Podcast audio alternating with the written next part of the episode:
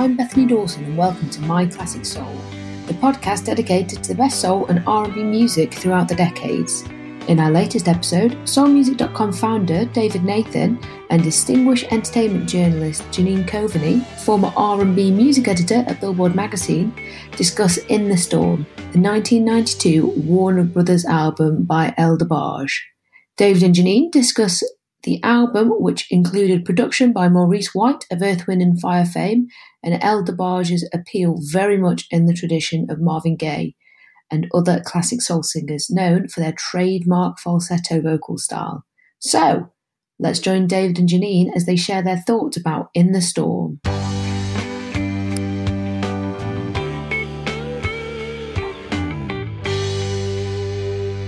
Welcome to our latest My Classic Soul podcast with my good friend and colleague, Janine Coveney. How are you today, Janine? I'm fantastic, David. Thank you for having me on another episode of My Classic Soul. I'm excited today. Me too. And we um, both agreed to talk about one of the most uh, important uh, male vocalists, not just a vocalist, but vocalist, producer, songwriter of the uh, 80s going into the 90s um, for many reasons, and that is El DeBarge. That's right. And we are going to talk about the album In the Storm. Okay. I think this was an important album for him as a solo artist. Would you agree? I would. I do. And I think that uh, one, there are some significant aspects of it. Um, in particular, that it was pr- produced for the most part by, by Maurice White, uh, of course, from uh, I don't need really need to introduce Maurice White, uh, Earth, Wind and Fire. You know, all the albums that he produced with other people. Of course, the founder and creator of Earth, Wind and Fire with his brother Verdine and Philip Bailey and so on. But really, uh, you know, this is one of those projects that I think, um, you know, wasn't an obvious thing for Maurice to do. And um, we can talk a little bit about uh, why he chose to do it, because I actually remember having a conversation with him about uh, working with El DeBarge.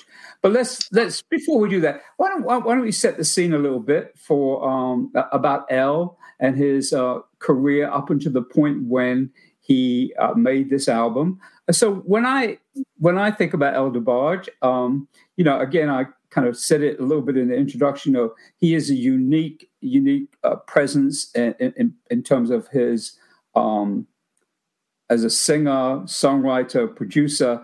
Uh, and it most particularly for me because he has this amazing falsetto and vocal style that is just not really like anyone else that I can immediately think of of his generation. So when I say El DeBarge, that's what I think um, when you think about El DeBarge up until this album in the storm what, what, what are your thoughts about him and, and his work up until when he did this album i have a similar feeling about el because he and the rest of his family um, they had a really kind of a unique musical sensibility.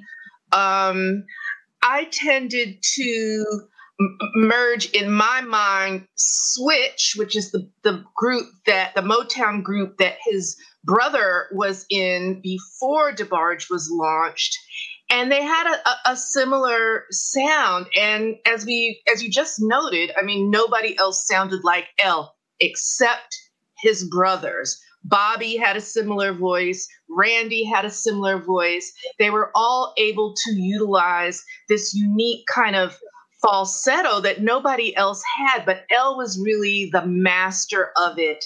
And when I think of his voice, I mean, falsetto is a unique kind of vocal quality. I think either you love it or you don't, but El's the quality of his phrasing and the the really the tone, the pure tones of his voice you have to fall in love with it because it's special to, to yeah. paraphrase a, a, song title on this very album.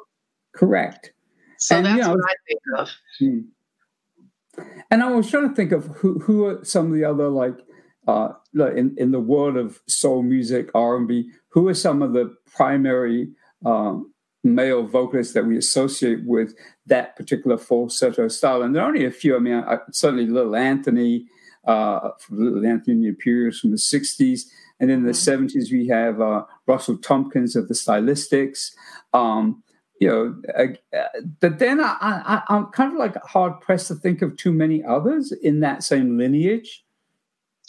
Exactly. Until we come to uh, Marvin Gaye, who I would you I, feel like Marvin had a range that could go really low and really high. I don't know if he's a classic falsetto singer, but he had the ability to kind of utilize the top part of his voice. And I feel as as you and I have discussed, there is a musical historical link between Marvin and El that's really important to acknowledge when we're talking about El DeBarge. I agree. And I think on this album in particular, that is very much the focus. Um, I, I, I, would think, I, I, don't ever think of Marvin Gaye so much as, uh, as a falsetto singer in the same way that Little Anthony and Russell Thompkins and Stylistics and El DeBarge. I, I think that you know, Marvin occasionally would go into that part of his range, but falsetto is a very specific kind of um, uh, way of approaching a song, and very few singers can pull off singing almost an entire song in that style, and uh, which I think leads us that that that analogy with Marvin is actually perfect for discussion about this album. I mean, the first thing before we get to the music is the cover in the storm uh, which immediately, you know, for me brings um, uh, uh, harkens back to the classic Marvin Gaye album, "I Want You." Which of course you know Leon Ware worked with him on uh, with those amazing that then uh, uh, I need to check the name of the artist, but very famous and very um, uh, that artwork for "I Want You" is very um, distinct. And you don't find many other albums even in that time period where that kind of drawing it was a painting it's actually a painting. And um, and uh, uh for some uh, even though the, there's no credit on the El DeBarge album for um, who did the the cover art I'm pretty mm-hmm. sure. Oh, it was Ernie Barnes. That's the Ernie name Barnes. Of, yeah, that's it. That's the name of the of, of the artist. I don't know. He, he's not credited on the on the El DeBarge album uh, but that cover is quite uh, evokes, yeah, and also evokes uh, that Marvin Gaye "I Want You" album, which is probably not accidental.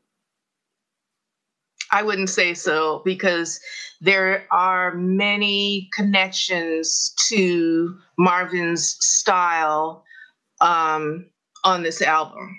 You know, multiple. Mm. And since they both come out of the Motown family, mm-hmm. um, I find it interesting because Marvin has been so influential to so many um, mm-hmm. because of his songwriting, his vocal style, his instrumental arrangements. Mm-hmm. Um, you, we've got generations, at least two generations of male singers who cite Marvin as their inspiration. But and and while you and I have heard artists sing multiple, multiple covers of Marvin Gaye songs, I'm always just a little bit discomfited because to me no one can really approach the the fervor the feeling the style of marvin except El i feel like El is really the best interpreter stylistically of Marvin's kind of performance style. Yes, which is a perfect lead in to one of the primary tracks on this album, uh, which is his cover of After the Dance. And After the Dance, if uh, it of course comes from the album I Want You, which aforementioned I Want You album. And um, it's it's a beautiful, be- a beautiful rendition of the song with uh, the members of Fourplay and it in fact was originally on a Fourplay album, um, and um, just it's just really great. And I'm sure there's a whole generation of people who had not heard necessarily Marvin uh, but who, who, did get to hear El DeBarge's take on, on the song. Um, what, what, what is your thought about After the Dance? I love this version for a couple of reasons. Um, one, as I mentioned, because I feel like El is sort of like the artistic, spiritual inheritor of of Marvin Gaye's performance style, and you definitely get that uh, in his vocal performance on this track. But I hmm. also love the arrangement of it and the fact that he is performing with Fourplay, which is a quartet that was firmly established in the jazz, smooth jazz genre. And so El because he's been asked to be on this recording and to do this particular track, I feel like other musicians regard him as kind of like the musician's musician. Even having Maurice White of the Mighty Mighty Earth and Wind and Fire, um, you know, want to work with him and produce him says a lot to me about how El is viewed as an artist. So this particular track, After the Dance, um, is just really distinctive. And the other thing about it is that while um, Fourplay is a jazz quartet, all of the players in it particularly Bob James, the, the keyboardist, they are all crack studio musicians who have recorded on numerous, numerous R&B recordings as well as jazz recordings. And God knows Bob James has been sampled like many of his piano hooks and the rhythm tracks on some of his 70s recordings have been sampled by hip hop artists. So there's a lot of levels to looking at this particular recording, but I, I love After the Dance. It's hmm. beautiful. Mm. Well, it's interesting. I think there's several points you made there. But one I really want to pick up pick, pick up on is the, what you said about Maurice White working on this project. Um, you know, I um, remember working with Maurice directly myself in the in the late '80s or mid '80s, I should say, when he was doing a solo album, his one solo album, at the time. Um, and uh, around that same time, he was also producing uh, people like Neil Diamond and Barbra Streisand. Um, and of course, prior to that, had done working, uh, produced Ramsey Lewis, Deniece Williams, and um, who's the other one I'm missing out? Ramsey Lewis. The Emotions, of course. The Emotions. Oh, of course. yes, yes. Uh, and this was a there was a quite a significant gap between the time of Maurice producing other artists and this El DeBarge project. And I do recall very specifically um, Maurice uh, telling me, not necessarily in an interview, but in a conversation, uh, that um, the one of the reasons he he wanted to work with El DeBarge was he considered him one of the the best vocalists around. He just thought he was exceptionally talented as a singer, and that he hadn't really been fully um, given his, his, his props, so to speak, for what he for for how good he is as a singer. So that was really Maurice's motivation uh, in, in, working with him.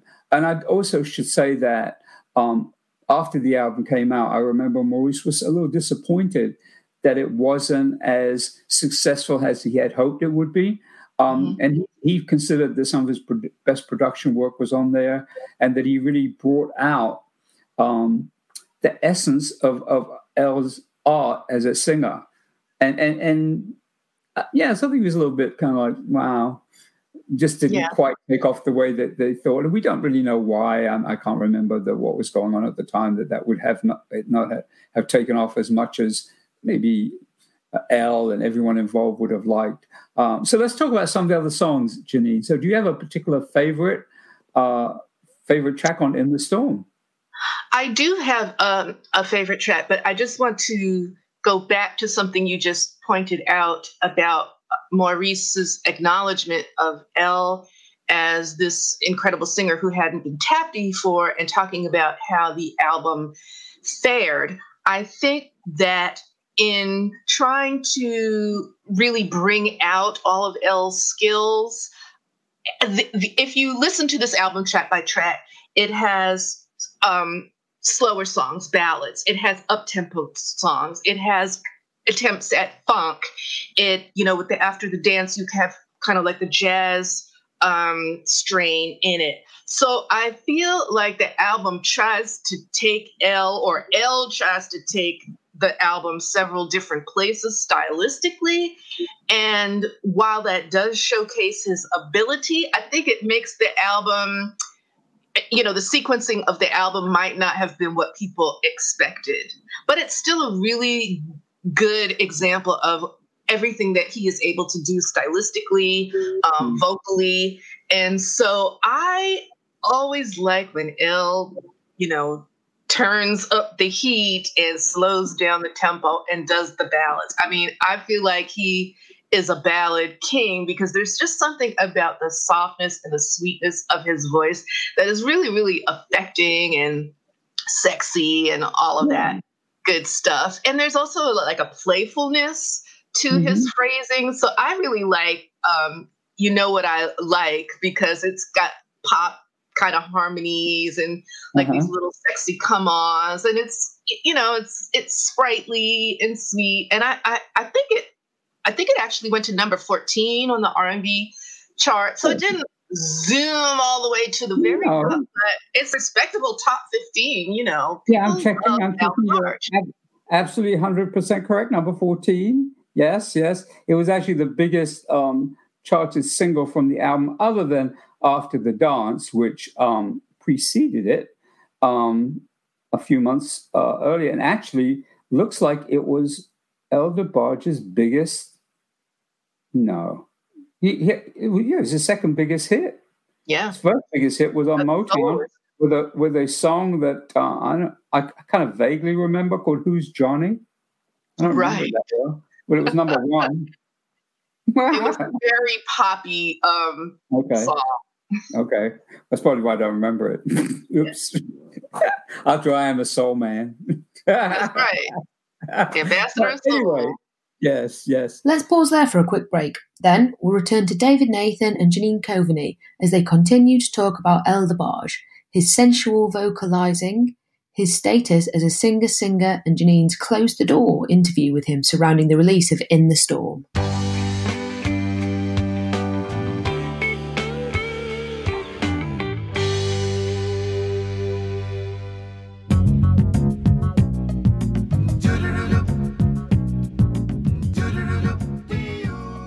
Now on Soul Music Records in association with Platinum Garage Recordings, Preston Glass presents Love and Compassion, Volume 3, the third volume of the successful Preston Glass Presents Love and Compassion digital album series, continuing the positive messages of the previous two volumes. It includes guest artists Larry Graham, Chubby Tavares, Debbie Sledge, Robin S., and the Temptations' Ron Tyson. Preston Glass presents Love and Compassion Volume 3 is out now on all digital platforms.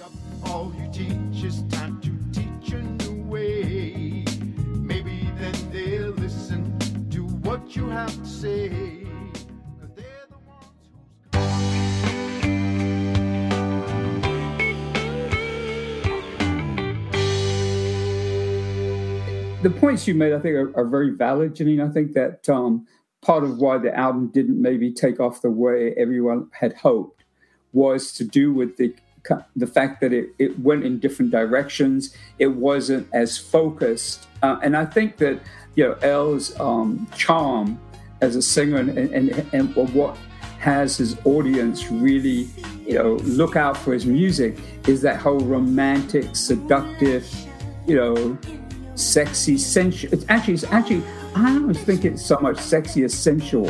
I yes. was thinking of El as being in, in that respect, you know, uh, in the lineage of, of Marvin and Leon Ware, of course, very sensual.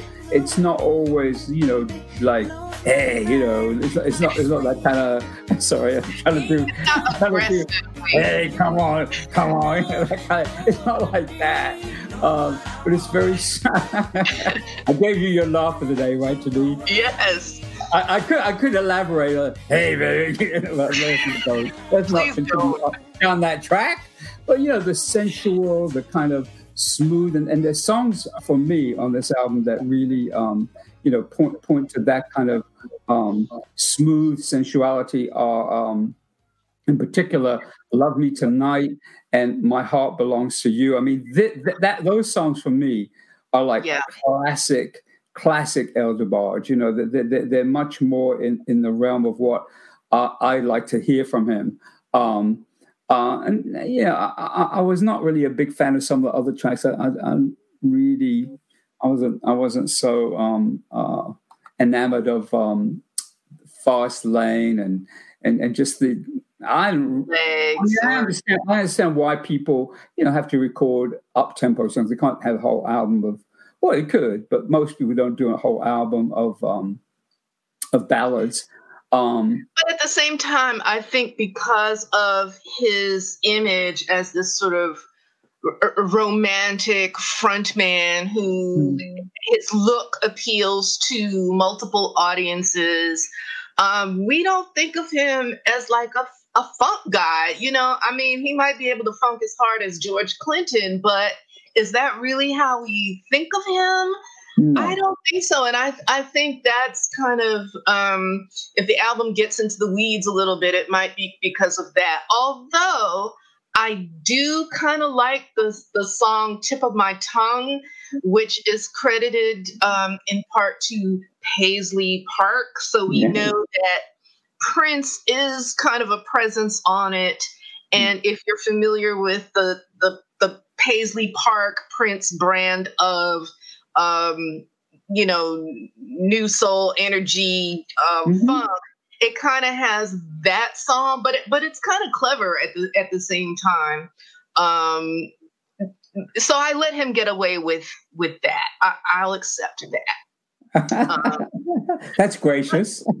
yes, because I I am that way, and I have to tell you, I know that we've both um, interviewed El.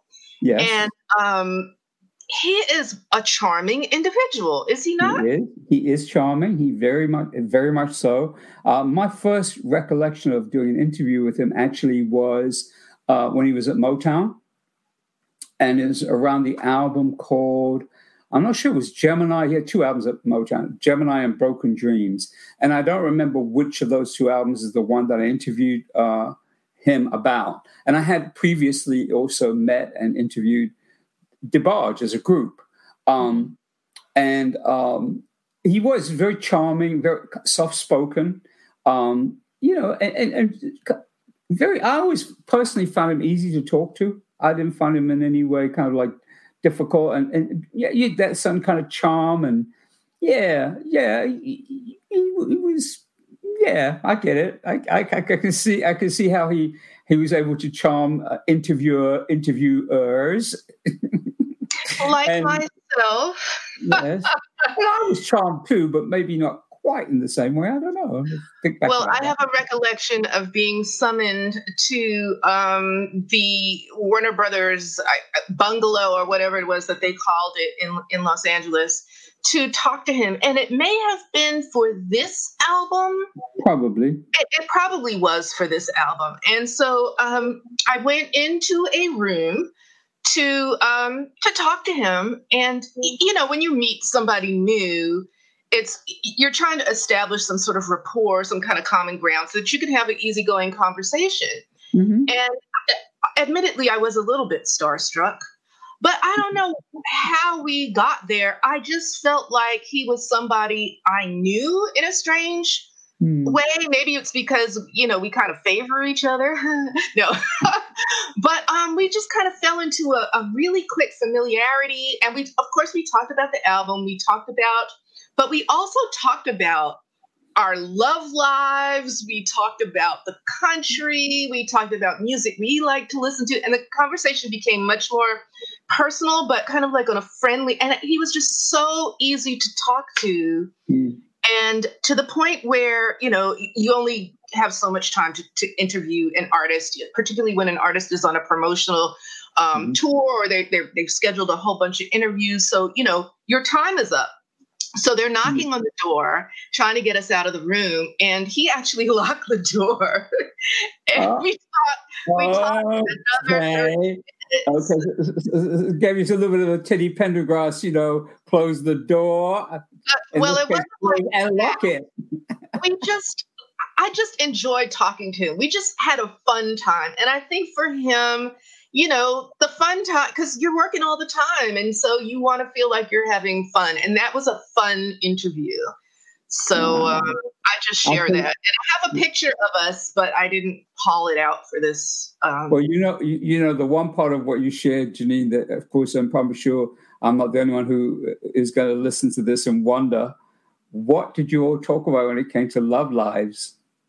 Oh, he was he was dating somebody and breaking up with somebody, and I had just come out of a marriage. So, like, we were really having oh, okay. a philosophical talk about, you know, Great how yeah relationships go wrong, and you know, it was really it was really a heartfelt mm. discussion of of what we were each going through and experiencing at the time. Wow. Yeah. Well, I, big kudos to you because that often doesn't happen. No. Uh, as you and I both know, in, in, in, interview situations, it's not often the case that we get into personal uh, conversations where we and the interview subject can be aligned and talk frankly and openly about about, about what we're dealing with. So big up, big up to you, Miss Janine, for that very much. But let's talk about yeah. And, and so you know, it's actually perfect a perfect segue into one of the other songs that I really, really like on this album. Um, is called Another Chance. That seems like kind of the fitting uh, segue from what you just said. Now, do you remember talking to him about that particular song? No. oh, well, all right then. But, it, but, but you know, it, I think that particular track for me re epitomizes the art of, of, of who El DeBarge is as a singer and that oh, you know that kind of romantic uh, he's kind of like a I don't call him a heartthrob, but I kind of can see how that term hasn't been used for many, many decades. and that really shows my age. You know, like a heartthrob, like like a like a, a someone yeah. who, you know, uh, is swoonable about. Yes, made the word up. suitable. But but but the song, the, the, the song, you know, really is speaks to this whole um, concept of you know, um, you know, another chance, another chance in terms of you know whether it's with the person that you're about to leave or is about to leave you, or just another chance to go on to some to find someone else. Right. So and really, really yes. making a lot of promises, vocal promises on that song. It's it's yes. just as you say, quintessential El. Yes, yes, yes. Well, there's a couple more songs we want to talk about, and then I think we should like talk about you know the aftermath of this album a little bit and what's happened you know with El since since then. Um, the thing I did want to uh, really uh, focus on as well is the fact that th- this album has these preludes and interludes which is very much a part, I remember, of the tradition uh, of Maurice White, the producer, on some Earth, Wind, and Fire albums. You know, there are these preludes um, or interludes. Um, they're usually instrumental, and but I mean, the the, the the one in particular on this that I found quite uh, fascinating um, from El is uh, is the one called. Now I'm gonna find it. Oh wow, uh, is it? and then I wrote. It, mm, I can't remember which one it is now. Okay, sincerely yours. Sincerely no. yours. Thank you, thank you, thank you. That's exactly the one it is, Janine. Thank you for prompting me there. But I love the idea of that whole, you know, um, the segues, the, the the interludes that go in and out. So I, I think that's a brilliant, a brilliant. Um, a cohesive way to make a it's almost like a concept then it becomes like a concept uh, yes. take you a journey. Um, and I love that. I love that idea, and I think it really worked on this album. Um, and, and, we have to talk about the title track, though. Yes, we do. So, what is the title? What are your thoughts about the song about in the storm? I'm sorry to interrupted you, but I, I, was worried we might run out of time because. Well, we're about um, to.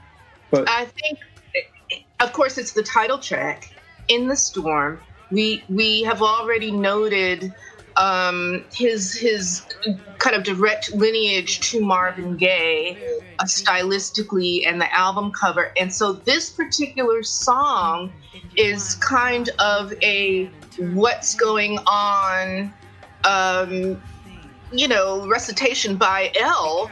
We're all in this storm. He's talking about social ills. He's talking about the crack epidemic. He's talking about poverty. He, he's talking about man's inhumanity to man and doing it on a, you know, a, a, a sort of engaging track. But it, it does take a minute to really think about what it is he's saying.